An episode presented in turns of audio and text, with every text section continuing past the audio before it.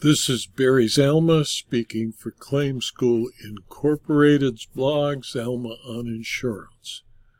Today we're going to talk about insurance fraud and why a particular fraudster was simply too stupid to succeed, and why an amateur should never attempt insurance fraud because the amateur will fail. This is a fictionalized true crime story of insurance fraud, explaining why insurance fraud is a heads I win, tails you lose situation for insurers. The story is presented to help a reader to understand how insurance fraud in America is costing everyone who buys insurance thousands of dollars every year, and why insurance fraud is probably safer and more profitable for the perpetrators than any other crime, unless, of course, they are simply too stupid to succeed. The insured was a poet. Before immigrating from Soviet Armenia, he was a member in good standing of the Armenian Poets Union. They paid him for his work 500 rubles a month. He lived in the capital city of Yerevan in the shadow of Mount Ararat. He, like all Soviet citizens before the fall of the Soviet Union, supplemented his income by buying and selling in the black market. He specialized in jewelry and diamonds. By 1977, he had amassed off the pain and suffering of others over 300 carats of diamonds and diamond jewelry. Most of the diamonds were old mine cut, popular in Russia in the 1890s, but out of date. The wealth he had amassed frightened him. He knew that eventually the Soviet police would catch him and send him to a gulag. He was committing the most heinous of Soviet crimes. He was a successful entrepreneur. He went to the American consulate and got a visa as a refugee. He had convinced the American consul the Soviet Jew government was censoring his poetry. He wanted freedom to write. Poetry is not an essential industry in Soviet Armenia. The Soviet government agreed to his immigration. He came directly to Los Angeles and settled in the Armenian community in the hills of Glendale, California. He brought with him all but 20 carats of the diamonds. He had needed to use some of his 300 carats to bribe Soviet customs officials to get safely out of the country. For many years, he and his family lived by selling the diamonds at auctions. He continued to write poetry, but there was no market for Armenian poetry in the United States. The few Armenian language newspapers would publish his poems, but could not pay him. Eventually, his inventory of fine jewelry began to shrink.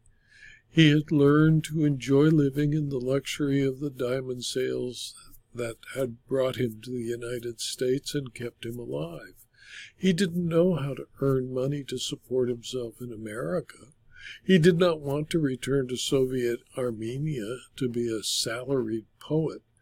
At a social gathering at the Armenian church after services, he expressed his concerns to an acquaintance who ran an art gallery. The gallery owner had been in the United States longer than the poet. He knew how trusting Americans were. He knew that Americans believed they were told what they were told until proved otherwise. He understood that Americans took seriously their belief that everyone was innocent until proven guilty. He explained to his poet friend how he could easily make enough money to support his family comfortably for the rest of his life. The gallery owner told the poet he would rent him a portion of his art gallery to open a jewelry store. The poet only needed to buy an insurance policy insuring against the loss of an inventory of his jewelry. The insurer would not ask him before issuing a policy to prove he had any jewelry, but would take his word. The poet was incredulous. Won't they want to see the jewelry? he asked. Oh, no. The art dealer responded. They insured my art gallery without ever sending anyone to look at the paintings. If they do send someone out, just tell them the jewelry is in your safety deposit box. Tell them you feared bringing it out until you had insurance. You can put in showcases the jewelry you do have to make it look like a legitimate jewelry store. The next day, Poetry Jewelry was born.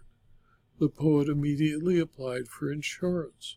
He filled out the application form honestly, stating that he had been in the jewelry business for 10 years, buying and selling jewelry from his home. This was his first attempt at a retail business. He had never had a loss. He'd never had an insurance policy canceled. He had over a million dollars in inventory. The insurer took the risk without question. The security and safes were proper. The premium would be paid in full since the poet had obtained independent premium financing through his insurance broker and only needed to pay 20% of the annual premium as a down payment.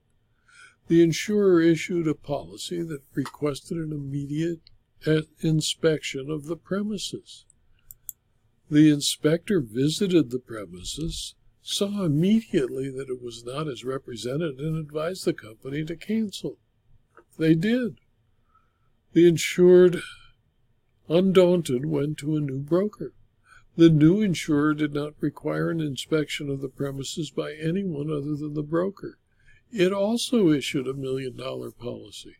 Two weeks later, before the insurer could change its mind, the poet's oldest son locked the poet and his mother, the poet's wife, and the gallery owner in the small four by four foot bathroom.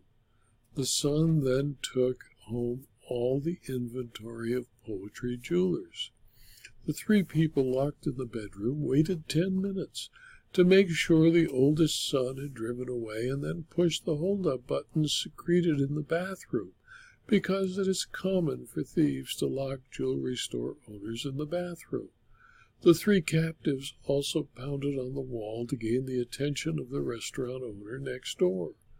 The police were called and broke the door down to free the poet, his wife, and the gallery owner. The loss exceeded a million dollars. The poet thanked God that they were insured. Their million dollar fraud would have been successful but for an unusual coincidence. The insurer hired as its adjuster the same firm that had inspected the store for the first insurer. The adjuster remembered the insured. He knew that the prior insurer had canceled.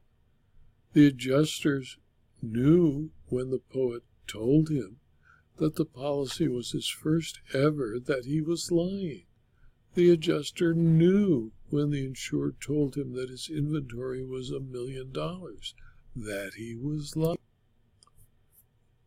The adjuster gathered the evidence necessary and presented it to the insurer. The insurer decided to rescind the policy and deny the claim. The insured and the gallery owner, his mentor, were shocked. They did not give up. They became more aggressive. They retained a lawyer. The lawyer immediately filed suit in the U.S. District Court for breach of the covenant of good faith and fair dealing and made claim for $50 million over the $1 million claim. The insurer was not deterred. It was confident it was right. It would not allow an insurance fraud to go forward. It would fight the poet through trial. It was, unusually for American insurers, dedicated to its cause. The insurance company spared nothing. Its lawyers deposed every person who had any connection with the poet. The deposition of the poet lasted for three days. Each member of the family was deposed. Paralegals pored over every word of the transcripts and found conflicting testimony. The insurer obtained documentary evidence from every possible location except Yerevan, Soviet Armenia. The lawyers spent weeks preparing for trial. The poet was unprepared. His family was unprepared. They expected, regardless of the evidence they presented, that the jury would hate the insurance company and punish it. At trial, although well rehearsed, the poet's lies began to compound. The testimony of the inspector established the inventory was not there at the time of the inspection. The insured did not have a safety deposit box and therefore could not even prove the existence of a box to hold the jewelry he claimed he had. Under cross examination, the poet's son's testimony became confused.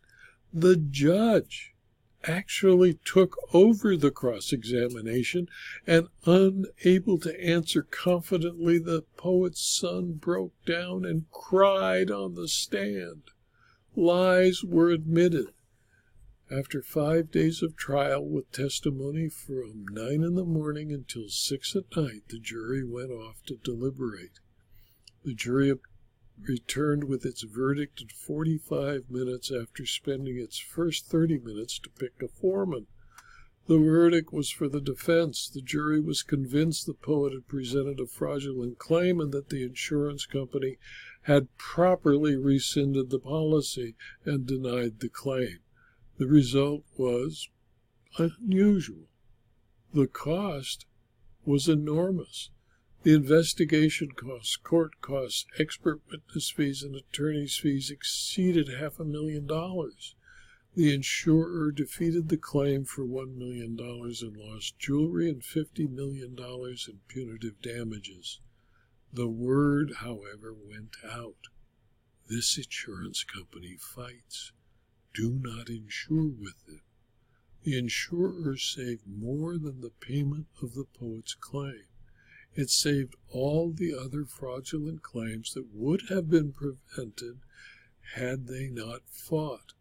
The poet paid nothing to his lawyer, who took the case on a contingency basis.